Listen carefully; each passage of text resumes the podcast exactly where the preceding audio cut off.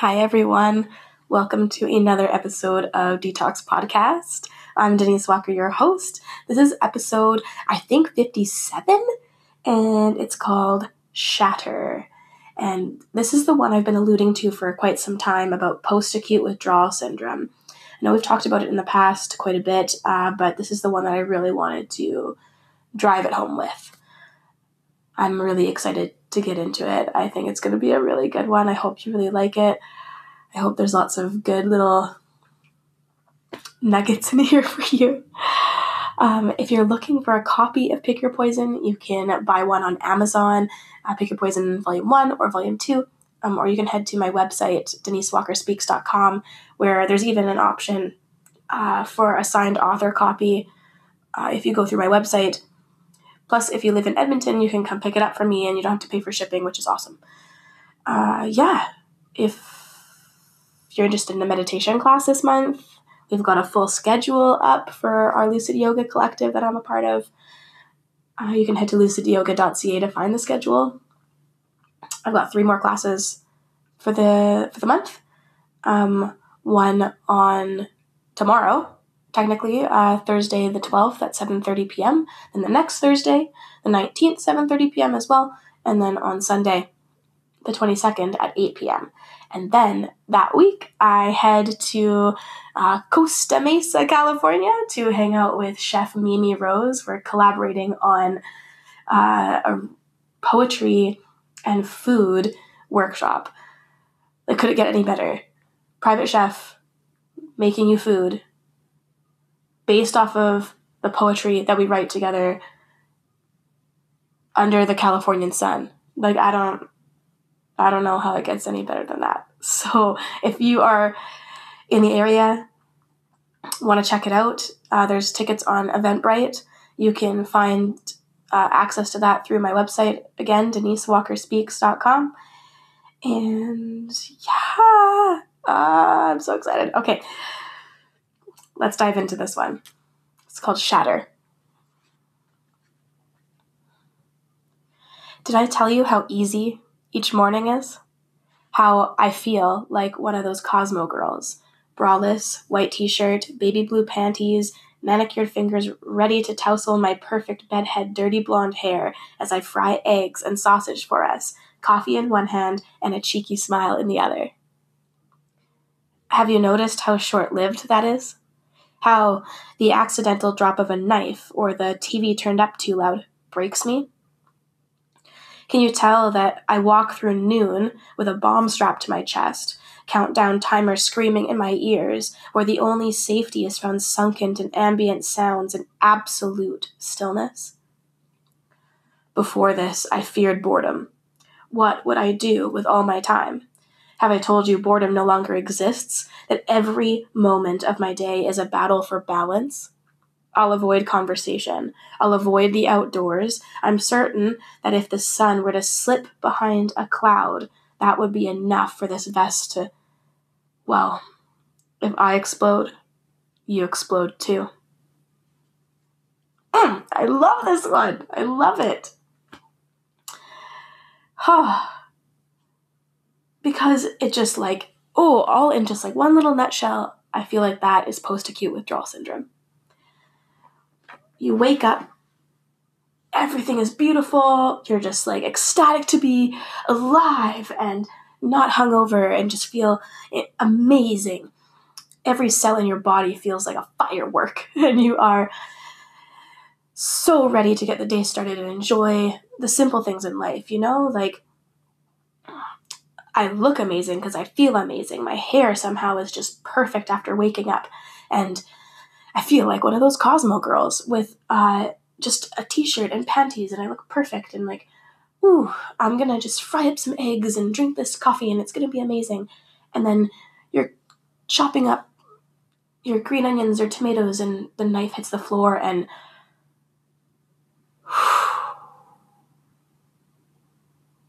it breaks you breaks me.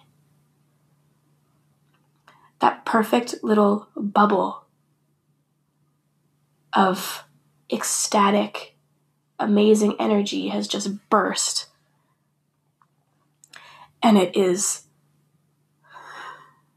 it's shattered all over me. And those shattered pieces of fantasticness are sharp and they're cutting me.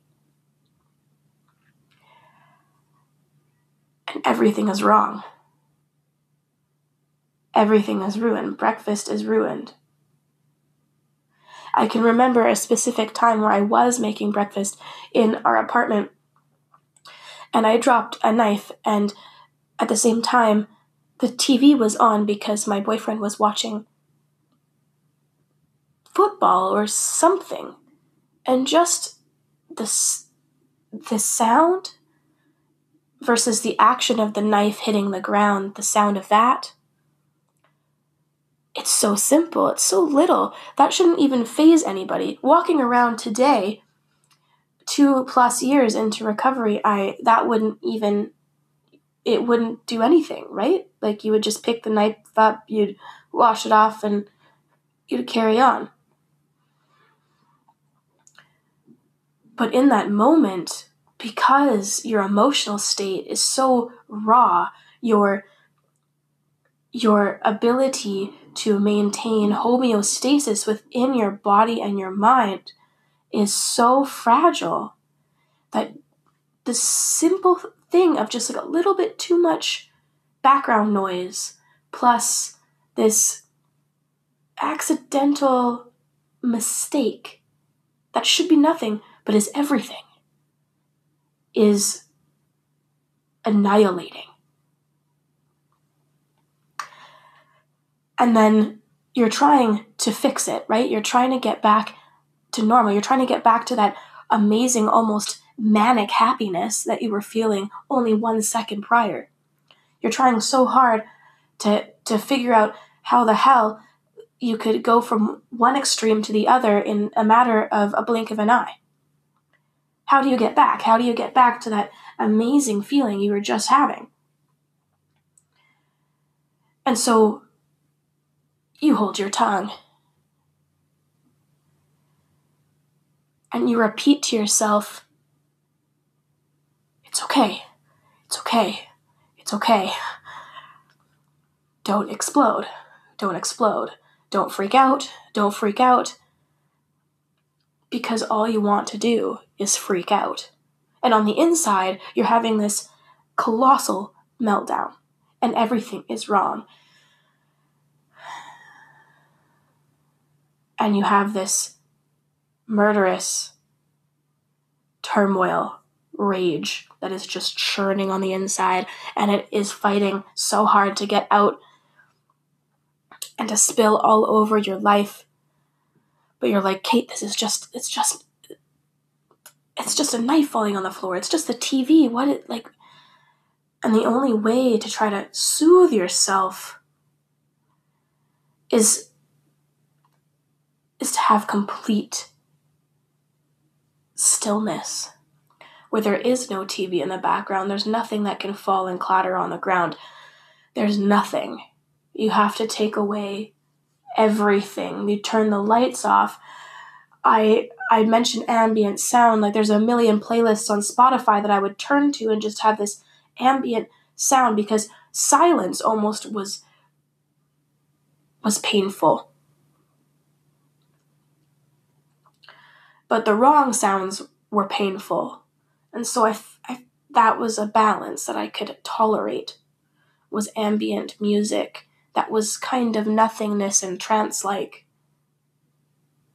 and would take me out of my mind.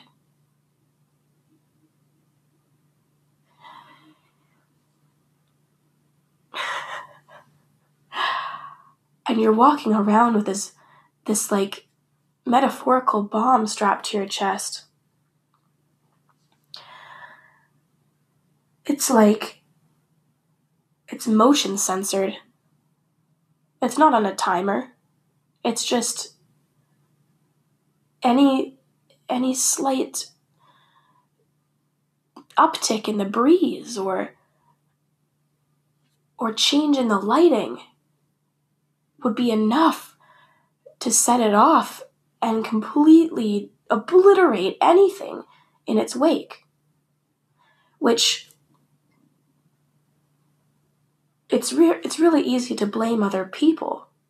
Right? Like I could blame my boyfriend for watching TV for the reason that I'm having this internal meltdown. That's ridiculous. I could. I don't know. I say, if I explode, then you explode too. And that's true. And that could have to do with blame, but it also has to do with the fact that. Um, I'm going to butcher how to pronounce his name, but Thich Nhat Hanh, the Buddhist monk, I love him. He says, uh, when we are angry, we are not lucid. And when we act in anger, we don't act from a place of lucidity. We we're not really present and we, we're able to to harm people very easily when we act when we're angry. And that's exactly it. If I explode, the people around me are going to be maimed by the shrapnel that comes off of whatever whatever happens to me, you know? And so this is a really horrible time, right? It's I say I was afraid that I would be bored, you know, when I quit drinking, when I stopped drinking, that what would I do with all my time? because every single night was filled with me shutting off and and and and flipping the switch by by drinking a whole bunch of alcohol and just turning myself off, you know? And that's what I did. I didn't participate in any sort of mentally engaging activities or physically engaging activities. I just turned myself off and enjoyed TV while I was in that state. It was nothing that was stimulating or advancing uh, I didn't. I couldn't read. There. I even if I had one drink, I couldn't read. Um, I'm like, hi, I'm an author. Hello. Um, you know. So, and I never understood like how how drinking was always this like trait of writers like Hemingway and like you just picture him with some bourbon in his hand like how do you write like that I even had on my wall write drunk, edit sober. And I thought that was like the sweetest, coolest thing. But it's it that's not how I operated, so why did I even have that? I couldn't. I couldn't. So many people say that with create like creativity, people were scared that once they stopped drinking, like all those um, musical artists that used to use drugs and, and alcohol um, I should just say drugs because alcohol, of course, is a drug that we've been conditioned to think that somehow it's a different category, um, but it's not. It's it's a drug and it's one of the worst ones. So they were worried that that their creativity would cease to exist once they stopped using the substance to quote unquote stimulate creativity, but it actually makes it less, right? It dulls us. It disconnects us from amazing ideas that flow into us all around us all the time. And when we are completely clear and and and lucid, we get that, you know? We get we get so much inspiration all the time and it flows in and it has the ability to actually reach us because we're not numbed out from it, you know? We're not turned off. We're we're on. The lights are on. So come on and visit us, creative ideas, right? So I say, I say, what would I do with all my time? Well, let me tell you, I do a lot of stuff now, but but back then, holy crap. All my time was fixated on, on making sure I didn't explode. I had to make sure that I was feeding myself at regular intervals, like almost before you realize you're hungry. It's kind of the same thing as where you, you know, when you have like really bad pain, menstrual cramps, um, or migraine, or like body pain, you know, you have really bad pain.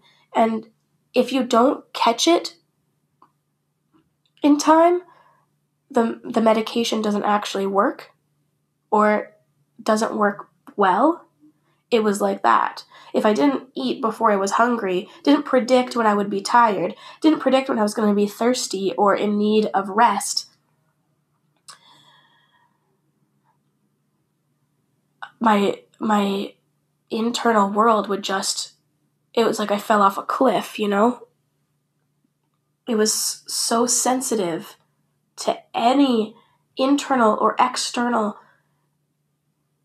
stimulus that like multiple times um, i do shift work of course so i would be driving to work around 5 p.m for a night shift and i wouldn't have i wouldn't have been prepared enough to eat properly and be and you know i would be getting food on my way to work like takeout or something or i would have had food prepared but i wouldn't eat it until i got to work but even during my short like eight minute commute the road rage that this would instill in me was out of control and it would destroy my mental state for the entire shift. I couldn't handle it. It was just like one person would cut me off or go too slow or I don't know, my Bluetooth wouldn't connect to my car properly and my music wouldn't play or it was too slightly too hot in my vehicle or slightly too cold, you know? Just like things that on a normal day you manage completely normally. But during this time, during post acute withdrawal syndrome, which lasts from anywhere between 30 days after after the substance is stopped up until um, it can last up to 90 days or two years. And I swear the worst of it was at about 45 days.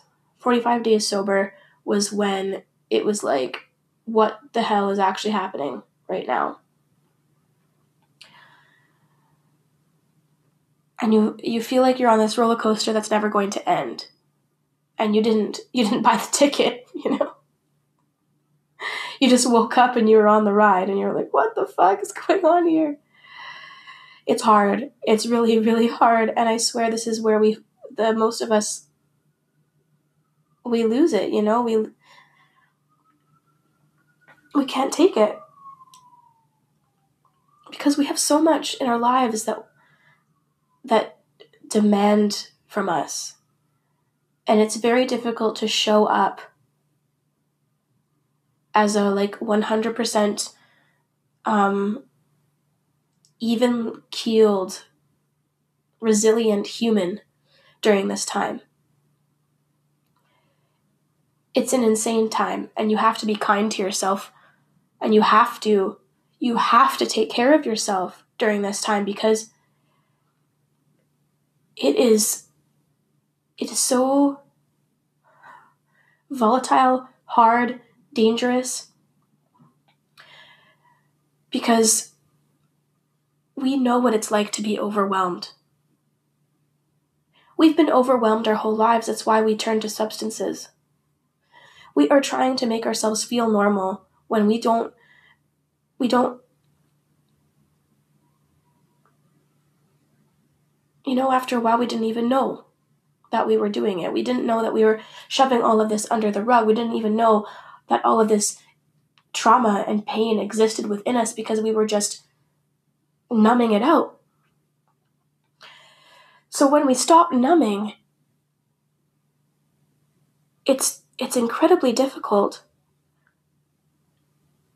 to to learn what it's like to regulate without a substance, to regulate without an external something.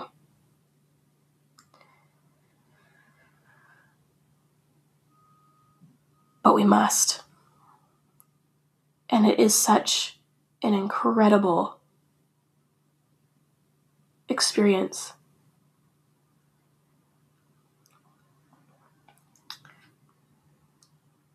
I have this poem in volume two called Dear Denise, and it it's all about uh, missing the old days when it was really hard. And it's true, there is something really incredibly sacred about this time. Because it is it is an opportunity that a lot of people don't get to really, really turn inwards while you're burning alive for what seems like forever. But you get to really know yourself and you start learning how to trust yourself again. Every time you refuse the substance, you refuse the temptation,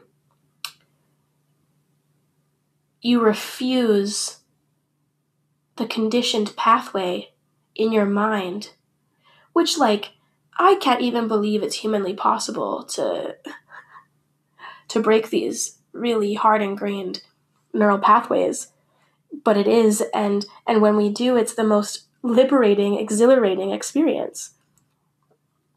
So for all of you and i have quite a few people that i know who are, are burning alive right now this is a magical sacred time and you have an incredible opportunity to really really start choosing yourself over the things that demand of you. Because we live in a society that has conditioned us to to equate our productivity and all these external values and to our worth and our value, our internal value in society which is simply not true. You know what is valuable to society? Is you getting healthy. Is you putting yourself first now? Helping yourself so that you can be this golden, divine being that loves themselves so wholeheartedly that it spills out to everyone that you touch. And every time you choose the external over the internal,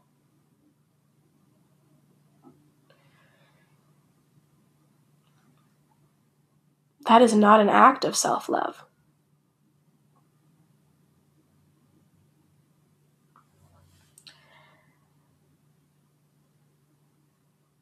You are not your job.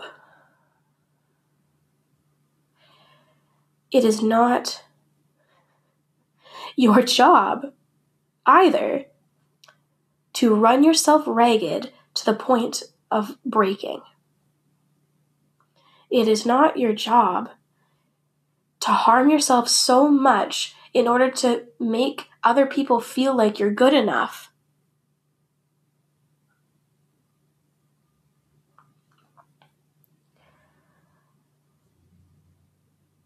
When you choose yourself, it gives other people permission to choose themselves too. And then we can all be these divine golden balls of light.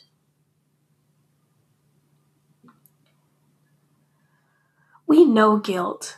We know shame more than anyone else, right? We are so hard on ourselves. We have been killing ourselves in this like unfathomable cycle of shame and guilt and destruction. We hate ourselves for killing ourselves, and we kill ourselves for hating ourselves. It's over and over and over, and it is time to stop it. This volatility that you feel during post acute withdrawal syndrome, it is not you. It is your beautiful brain and your beautiful body just getting back to normal. And it needs time. You have to say, body, mind, I love you. You're just doing your thing. All is well. All is good. I trust you. I trust that you are just figuring it figuring out how to respond to things. You are just figuring out how to cope. You're just figuring out what homeostasis is now that I'm not giving you poison anymore. And I'm sorry. I'm sorry for poisoning you all this time. But we're going to work together. We're going to trust ourselves. We're going to love ourselves and let the process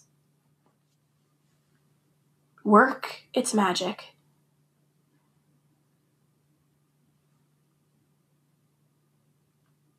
You are growing exponentially right now.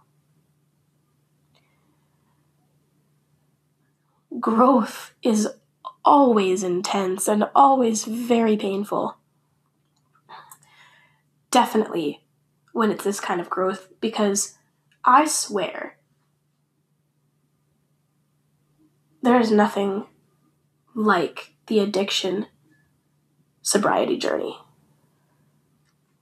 There is something intangibly magical about going from such a trapped, cyclical, destructive place and breaking that, even when it gets really hard, even when your body and mind are going through this PAWS insanity and you fight through it. And you do everything in your power to make sure that you are okay. The result all of you who have been to the other side, you know what I'm talking about. You know what it's like.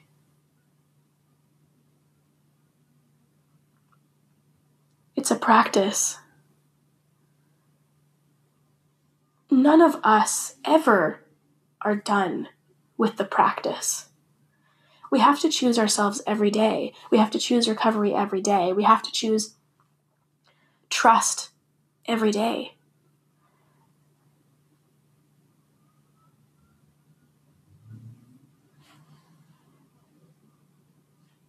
I love you. I am so glad to be on this path with you. Whatever you are fighting right now, or whatever you are blissfully enjoying right now, because that is the other side of it, right? This like manic happiness where everything looks like it's like made of gold and diamonds, and you burst into tears all the time because it feels so good. Relish it. Relish the bad, relish the good. This is the time. Keep going. It won't always feel like this. It won't always feel this. It won't always feel like this.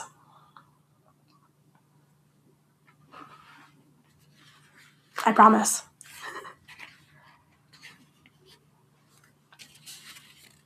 Here's Shatter. Did I tell you how easy each morning is? How I feel like one of those Cosmo girls, braless, white t shirt, baby blue panties, manicured fingers ready to tousle my perfect bedhead, dirty blonde hair as I fry eggs and sausage for us, coffee in one hand, a cheeky smile in the other. Have you noticed how short lived that is? How the accidental drop of a knife or the TV turned up too loud breaks me? Can you tell that I walk through noon with a bomb strapped to my chest, countdown timers screaming in my ears, where the only safety is found sunken in ambient sounds and absolute stillness? Before this, I feared boredom. What would I do with all my time? Have I told you boredom no longer exists, that every moment of my day is a battle for balance? I'll avoid conversation. I'll avoid the outdoors. I'm certain that if the sun were to slip behind a cloud, that would be enough for this vest to. Well, if I explode, you explode too. Love you so much. I'll see you next time.